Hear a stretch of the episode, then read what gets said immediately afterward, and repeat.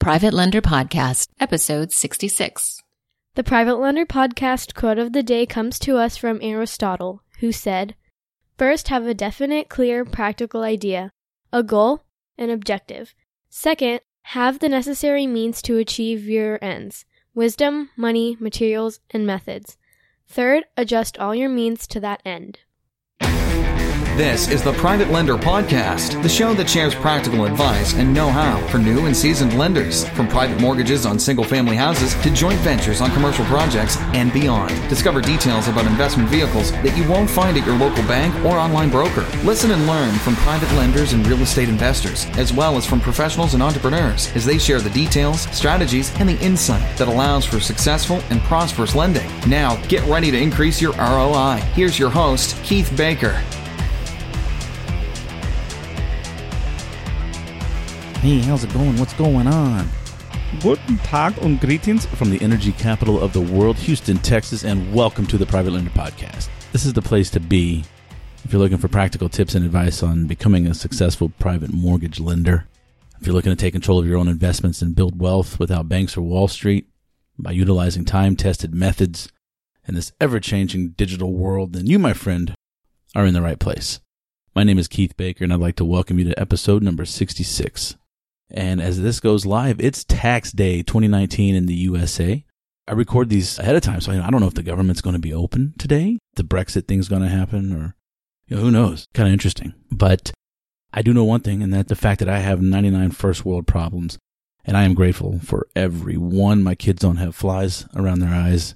They don't have big bellies. They got plenty to eat. And I'm grateful for all of that. So let's start from there. And speaking of gratitude, today I'm very grateful to have the pleasure of speaking with an attorney who happens to specialize in helping investors handle the paperwork and the filings required by the SEC, Securities Exchange Commission.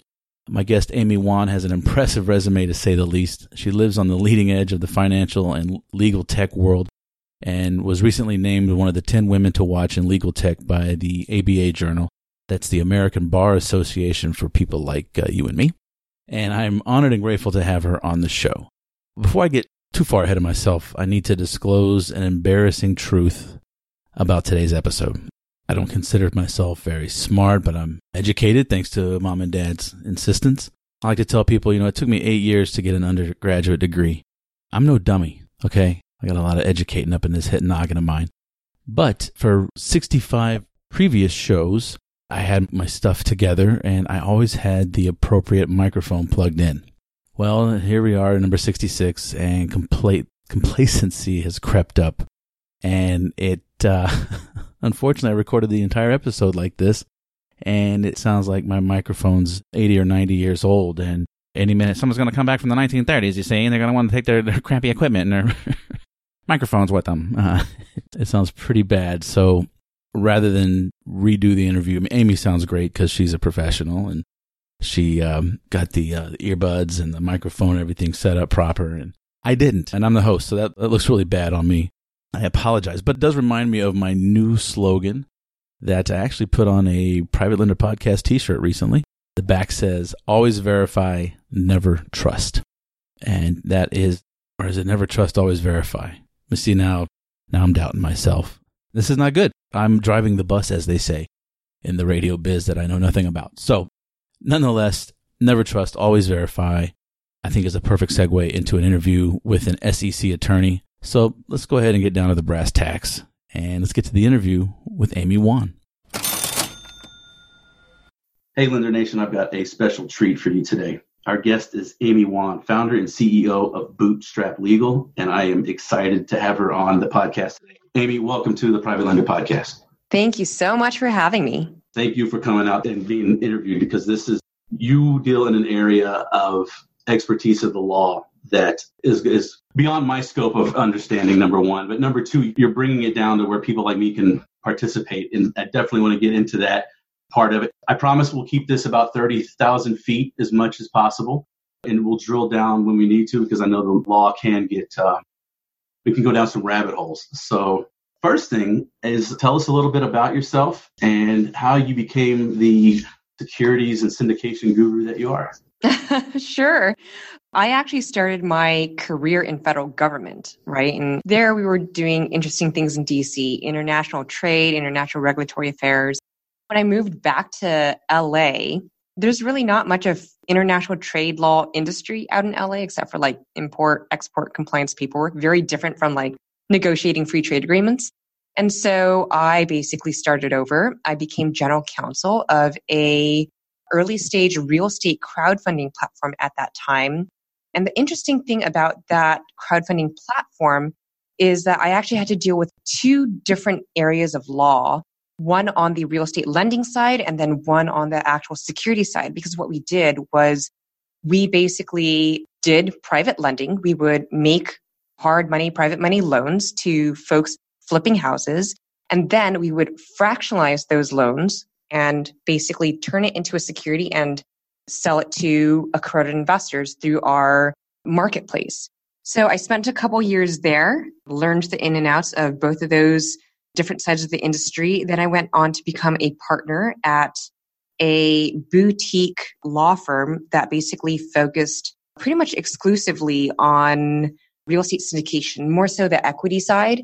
And then it got really interesting. I got to a point in my practice where I was spending every day just writing the same fund documents over and over again. And I thought, this is really inefficient.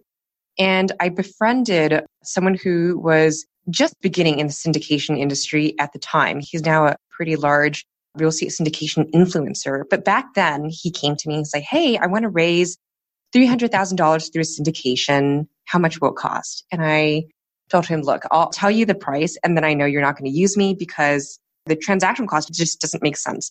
And sure enough, I told him the price. He fled the other direction and I thought this is really interesting. Folks trying to raise just a small amount of capital have very limited ability to actually be compliant with securities laws. And the SEC doesn't care about that, right? Like I had dinner with a couple of folks from the SEC, I want to say like one or two years ago. And I brought this up to them and they're like, oh, well, you still have to follow, follow securities laws anyway. And I'm just like, well, I get that, but there's this practical reality. And so, given that I had worked at a tech startup, I thought I can do better, right? So I whipped up some software that I basically, it's kind of like the TurboTax of real estate syndication. And it actually automates the first draft of a lot of the paperwork that you need to sell a security. And so for me, as an attorney, it's great because I cut off like 20 hours off of drafting. But it's great for my clients because A, I can get them the documents faster.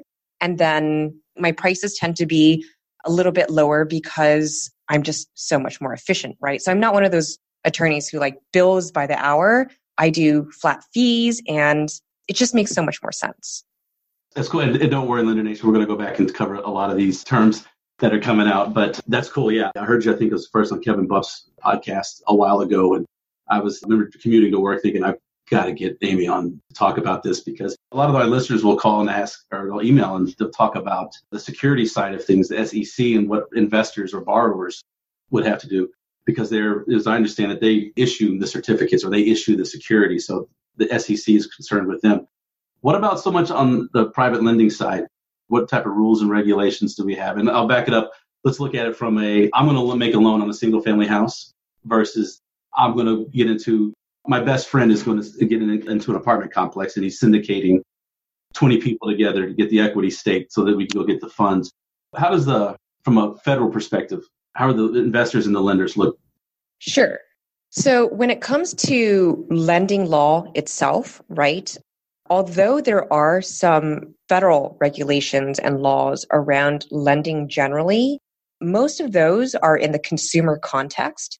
And so, really, when it comes to private money, a lot of this is done from a state regulation perspective, right? Now, when you get into state lending laws, honestly, it varies state by state. Some states require you to have a license to do this, some states don't care. Some states, like for example, California, you can make a small number of loans. And then after you reach that limit, then you have to have that license. There's different types of licenses you need, right? So it's kind of all over the map. Generally, there are a couple things that folks should keep in mind. One of the things is usury rates, right? So basically, a loan that is usurious is when you you're charging too much for interest. So every state has a different usury rate. You generally do not want to go over it because the states and the regulators do not take kindly upon that. Although I think generally in today's market, that's not so much of a problem because the rates today are significantly lower, I think, than they were just five or six years ago. So usury is one. Another thing I think to keep in mind, and we'll talk about later, is securities, right? So if it's one person lending to another person, that's usually fine. When it's multiple people banding together to lend to one person or even multiple people, then we have to think about a different set of laws. That's securities laws.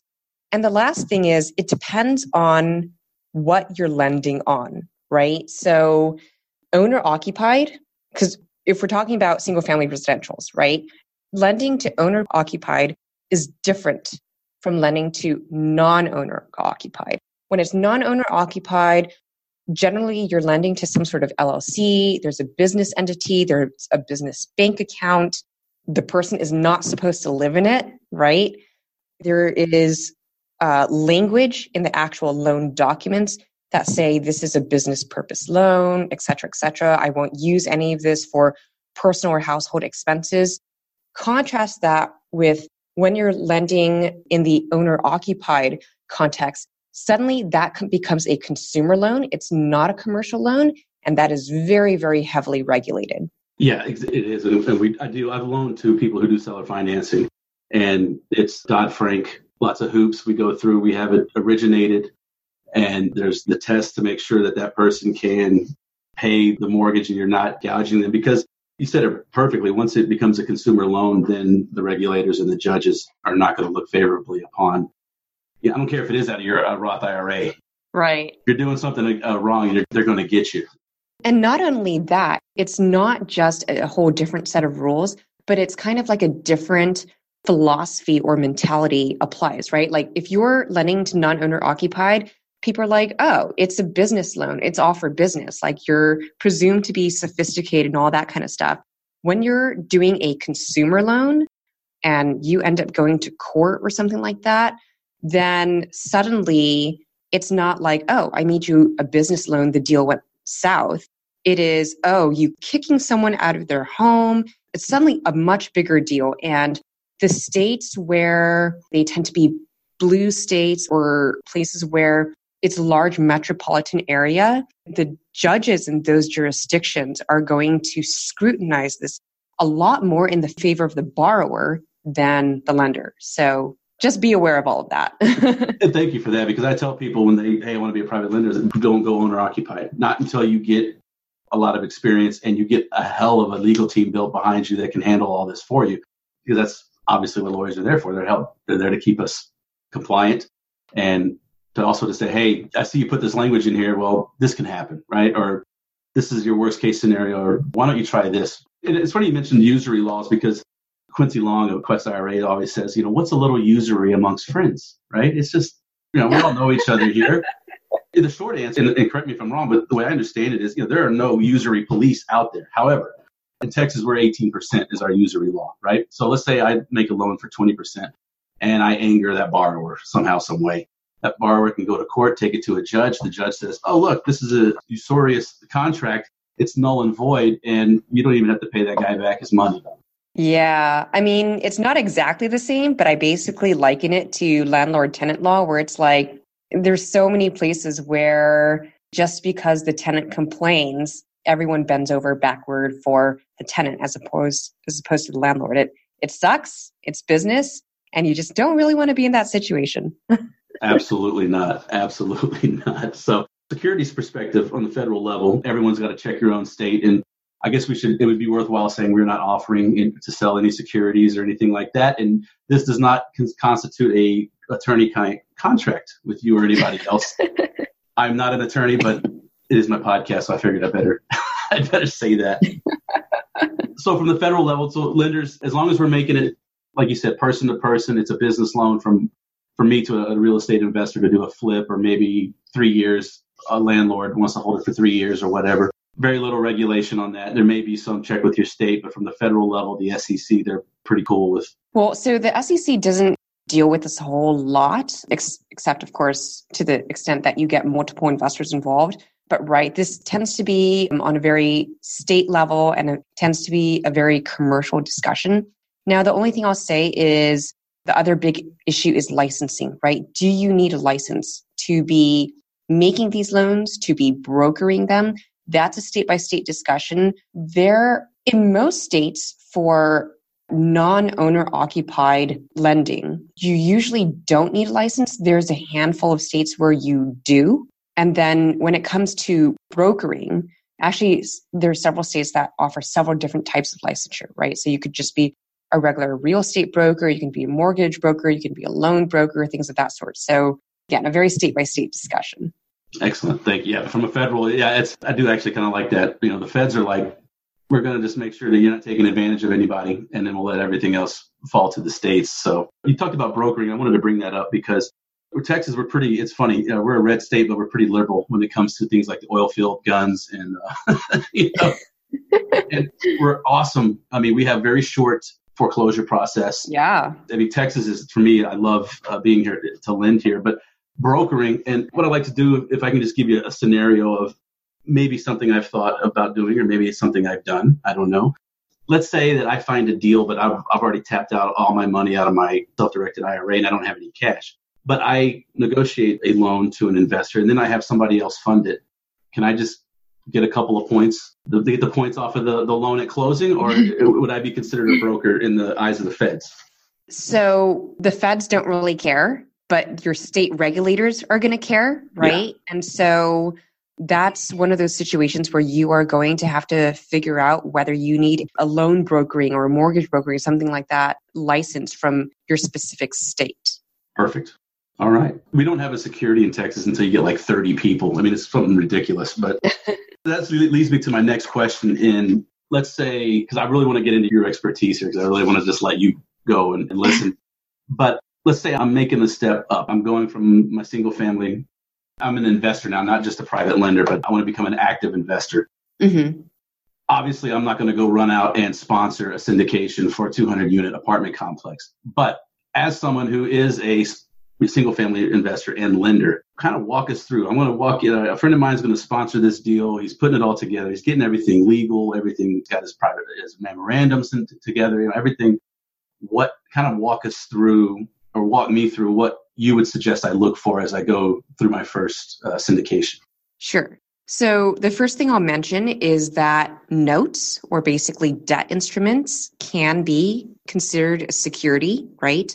So earlier when I said one person's making a loan to another person, that's not really a security. That's just a straight up loan. Now, when we get into fancier things where it's like, okay, I'm going to get 10 investors to invest in a fund, which is going to make a lot of private loans to flippers or something like that. Suddenly that's a security, right? So in terms of what is is not a security, there's a very well defined test on that. It's called the Howey test, and after, named after a dude named Howey. but basically, it's a four part test, and what people are really looking for to figure out whether or not you're selling a security is generally there's an investment of money.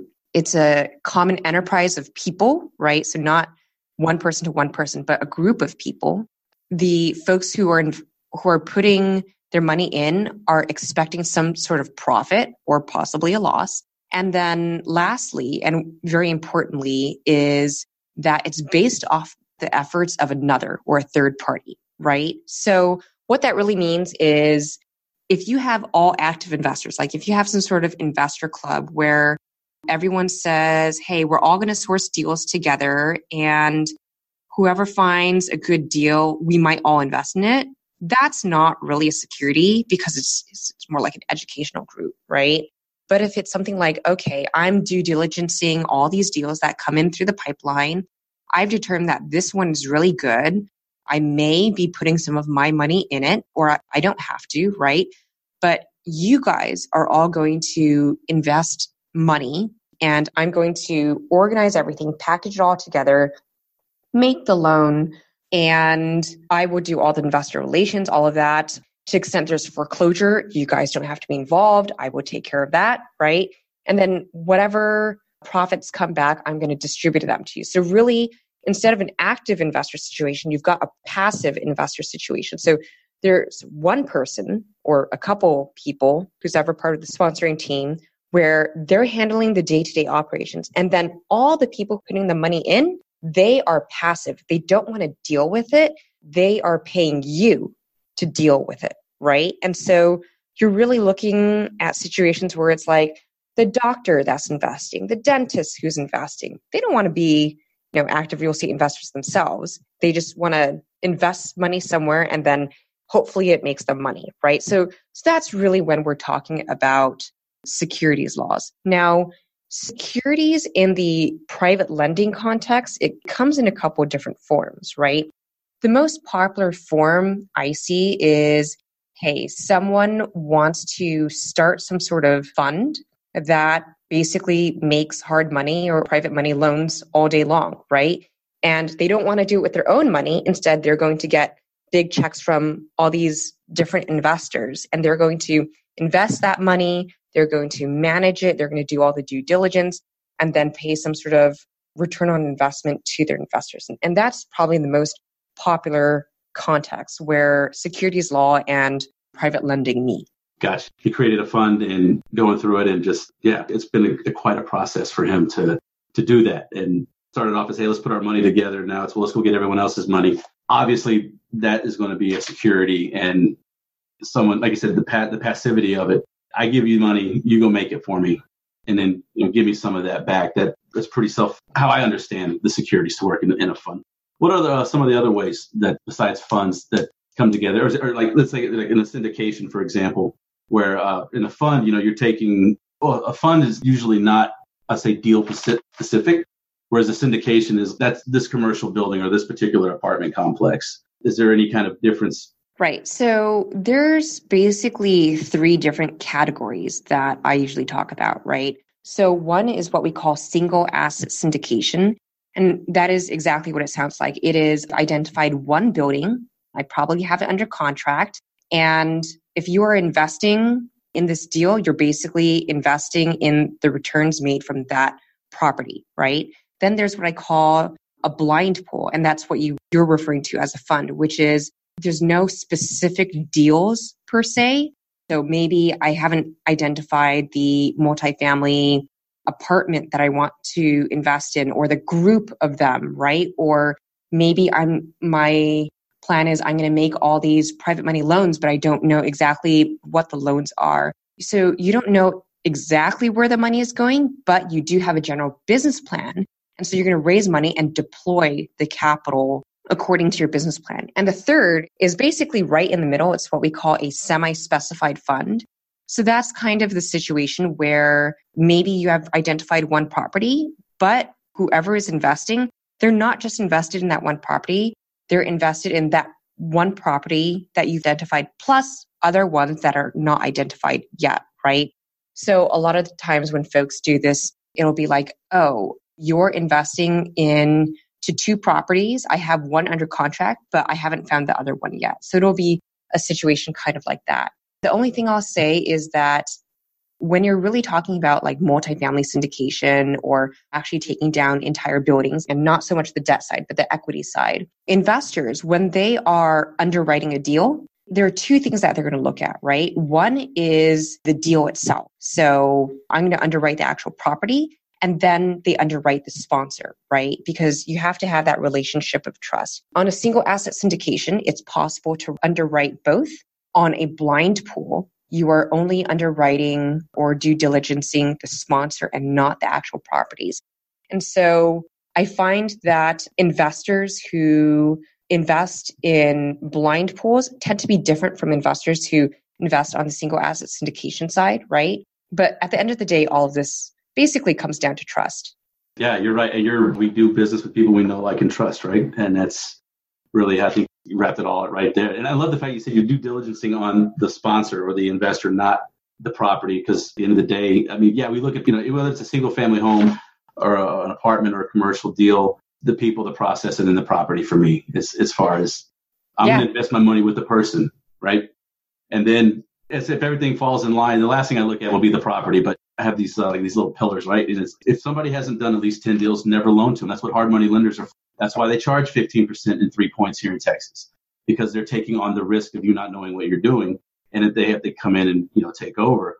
Whereas, you know, from a private lending perspective, look, I'm lazy. There's a reason why I'm not an active as I used to be or active as I want to be because I've got other things going on, but I still want to invest. So private lending fits in for me. The last thing I want to do right now is go evict the dentist that didn't uh, pay the rent on the second yeah. floor and have to deal with are, are we going to switch from are we going to go to the LED bulbs are we going to go with the old fluorescent all the stuff that I see the guys at the management at my building where I work go through every day. I'm like, yeah, just give me the check at the end of the month. I'm good. Yeah, just give me the cash flow. Back to the whole trust thing. That's the other thing I love about real estate and, and private lending is just that that social, that human element to this all. And this is where I want to get into kind of where you're you're breaking new ground with what you're doing. So I'm going to kind of turn it over to you and say, okay, I'm no longer a private lender. I am looking to be an active investor. I'm a I've uh, all of a sudden I have all this knowledge. I'm going to be a sponsor and I'm going to go buy a commercial build. How do you help me with all the securities and everything? Sure. So you can be the person who's buying the commercial building, or you can be the person who's starting the, like the private money fund, right? But basically, what I generally say is this: like, yes, securities laws is complex, but I also don't think it's that difficult to actually be compliant. Generally, it's just a couple things, right? So when we talk about how do we comply with securities laws, basically like 99% of private capital in the US is raised under really one exemption, and that is Rule 506B as in boy. Now, there's a whole ton of other federal exemptions, right? There's a ton of state exemptions, but really the vast majority of capital in the US, they really just use one law. So, what Rule 506B says is you can take as many accredited investors as you want. So, accredited investors are basically rich people. You can take up to 35 non accredited investors. Non accredited investors are people who aren't nearly quite as rich. Now, those non accredited investors, you have to have a pre-existing relationship with them so they can't just be like joe schmo walking off the street you just you just met them mm-hmm. and they have to be sophisticated and what that means is they have to understand what they're investing in, right? It can't be grandma and her last social security check. They have to understand that there is risk of loss, yada, yada. The next thing that you should know is we are limited in how we go out and find these investors, right? So the general rule of thumb is you cannot advertise or in legalese, we call it general solicitation. You can't advertise to the world the fact that you're selling this security. You can't go on Twitter or LinkedIn or whatever and say, Hey, I'm raising $5 million to lend out in private money loans in three different states. Come invest in my fund. You can't say that. Okay. There are things that you can say, but it has to be very vague and non-specific.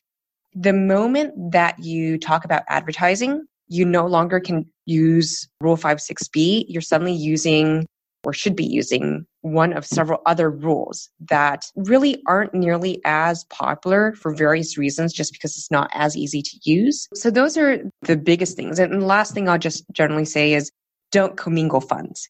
It's never a good thing. Do not treat the business bank account like your personal bank account because when you're doing that in a regular business, it's already bad. When you're doing it in the securities context, that's fraud, right? So we definitely do not want to do that. Now, in terms of what the process looks like and what paperwork you need. Now, the rule of thumb is if I am taking only accredited investors, so only rich people, I actually don't need the full gamut of documents. Although it's the best practice and even the largest institutional funds, they will go get the full gamut of of documents just because they're very protective, right? But if you take so much as one non accredited investor, then you need the full gamut of documents. And now it's actually not just a recommendation, SEC requirement.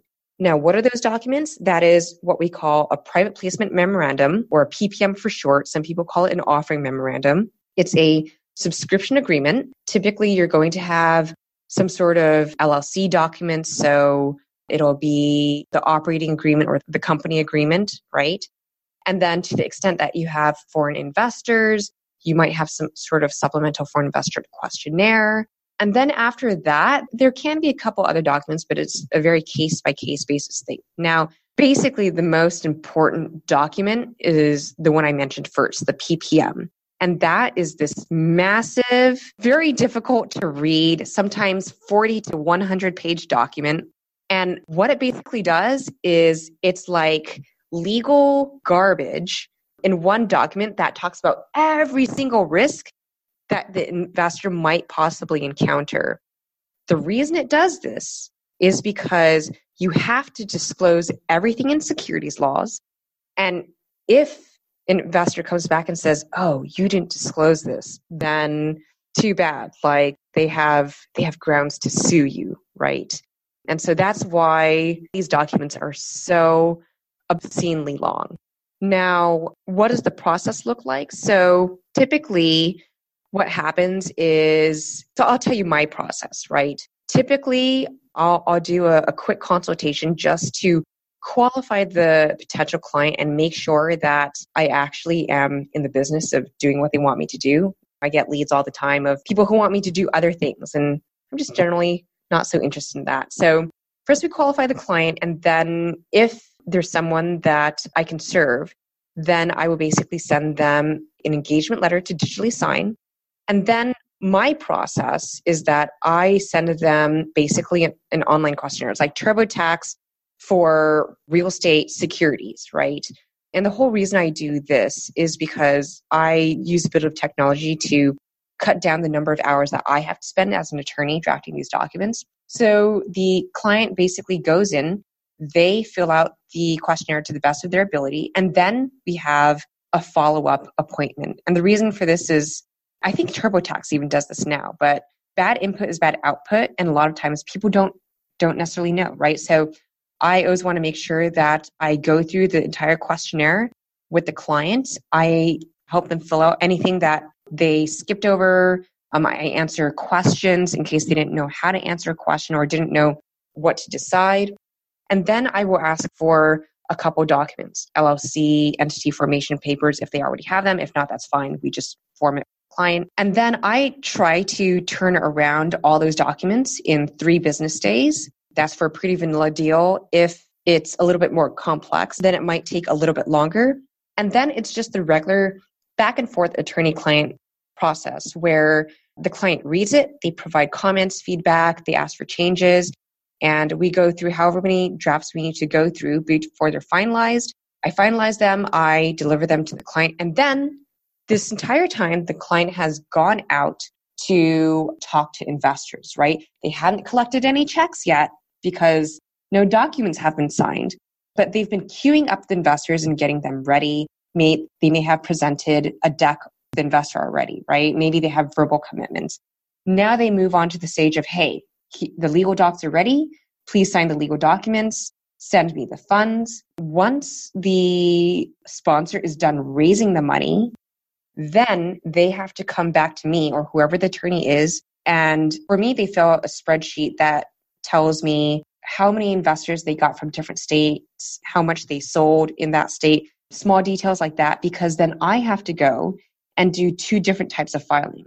One is a federal filing. I file something with the SEC, and that's called a Form D. It's a free filing, no one has to pay anything for it. And then I have to do a state filing in each state from which they have taken an investor, right?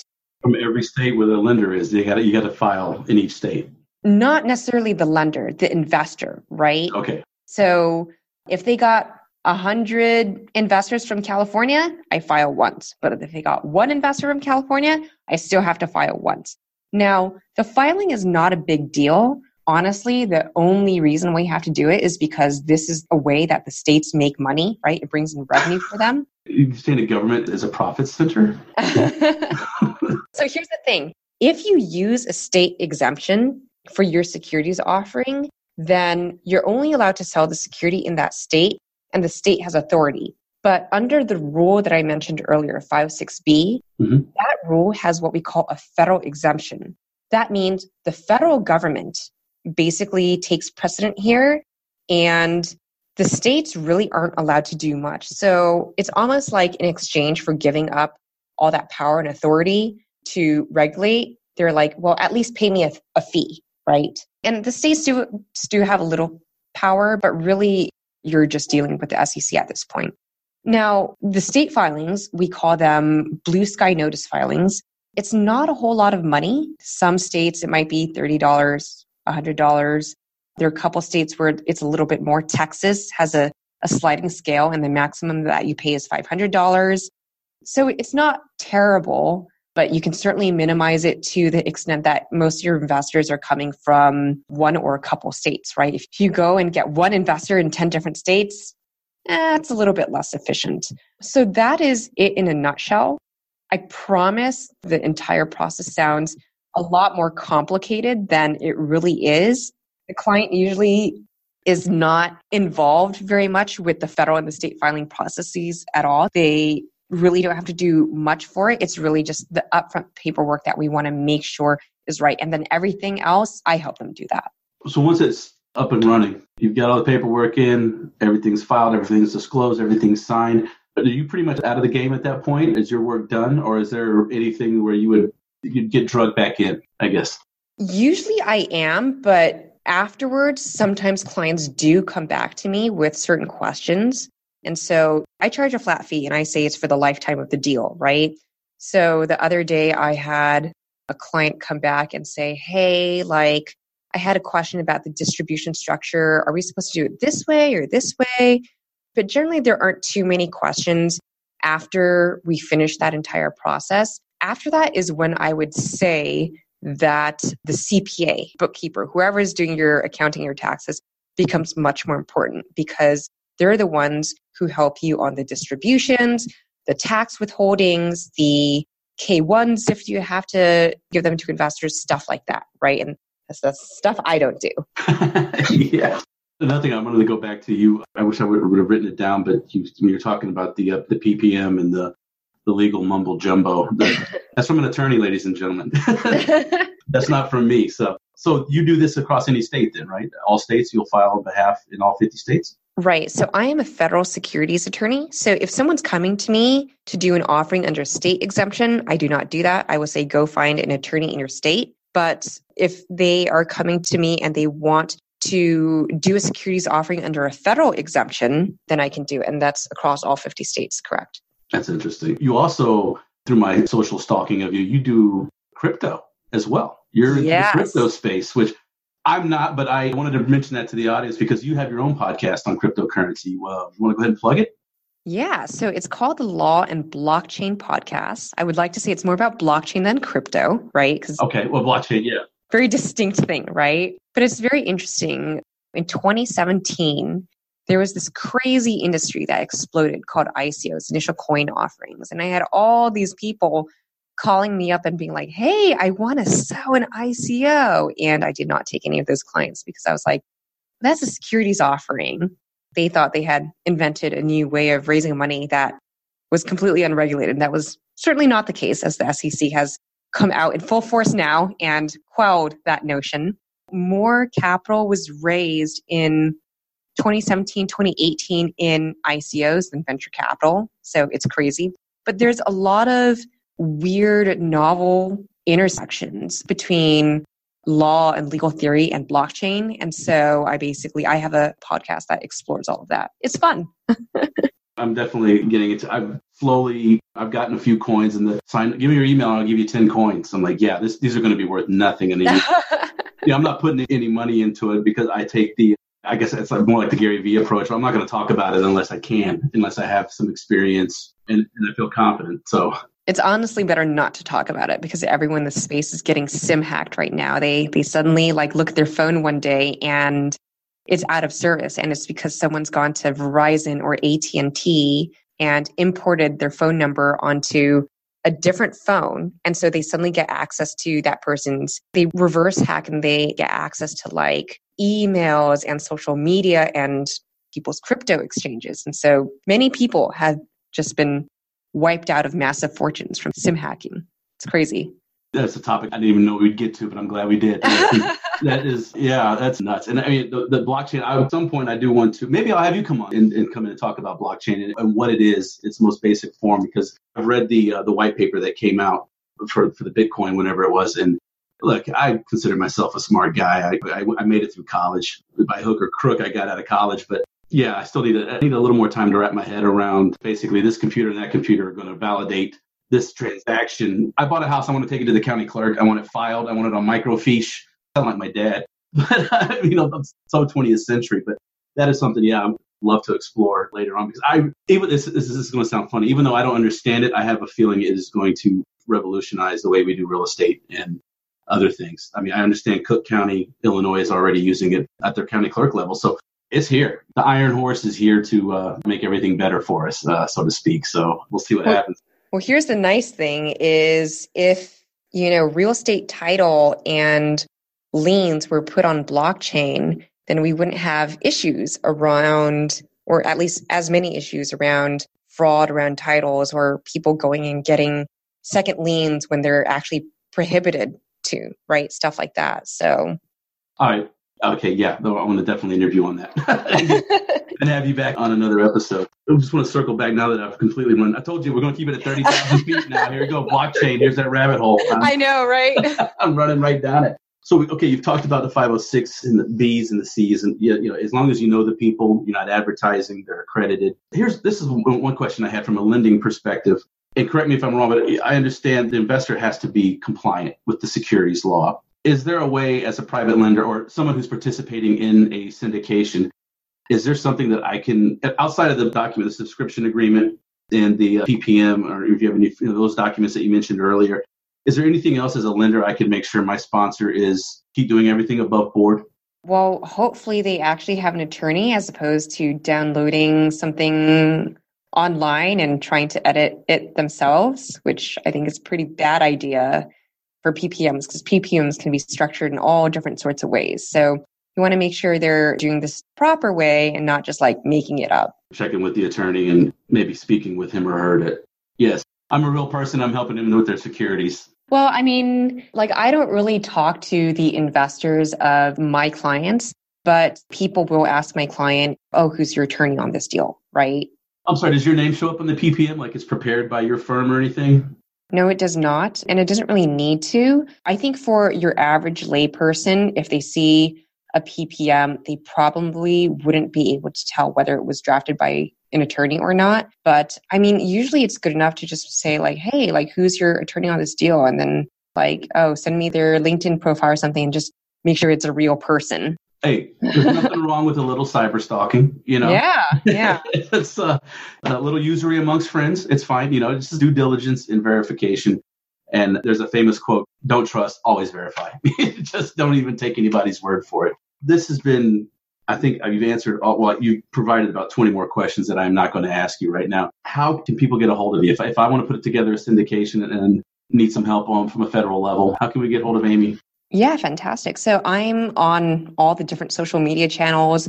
LinkedIn is a good way to follow me. The website is bootstraplegal.com. I'm also on Bigger Pockets. I'm on Twitter at Amy Y1, W-A-N. And yes, and I lurk in a lot of different groups on Facebook, Telegram, and all these different social media channels. So I'm sure people will find me one way or another. okay. Well, I, yeah, go, go to bootstraplegal.com and or LinkedIn into your uh, profile because it's um it has been an honor to have you on today. Thank you so much for keeping it simple to where at least I can understand things. That's not always easy. So uh, yeah, of course. Happy to be here. awesome. Oh, one thing, I, uh, sadly, one thing we spoke about in the in the pre-interview is to all my private lenders out there, my single family people. Uh, do not contact Amy to write your promissory note or your deed of trust. Leave that to your local state attorney but anything securities, by all means, please do reach out to Amy. Show her some love and give her some business. So, because this is like, you're like having Mitch Stephen and Ron LeGrand. This is like huge. So, thank you. Thank you. thank you so much. And I look forward to talking to you about blockchain in the future. Awesome. We'll do. Thanks. Take care. And there you have it, ladies and gentlemen.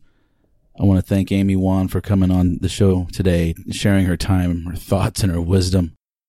And if you'd like more information about Amy, please go to the show notes page at privatelenderpodcast.com. And there you can connect with Amy and learn more about how she is helping drastically change the real estate investing landscape. She's been on my watch list since uh, before I even started recording the show, and it was just an idea. I heard her on a podcast and wanted to get her on. So having her on today is another huge deal, another big day for your not so humble narrator and host. And I'd also like to thank a gentleman by the name of Bill in Tennessee who reached out some time ago and suggested I do an interview with an SEC attorney.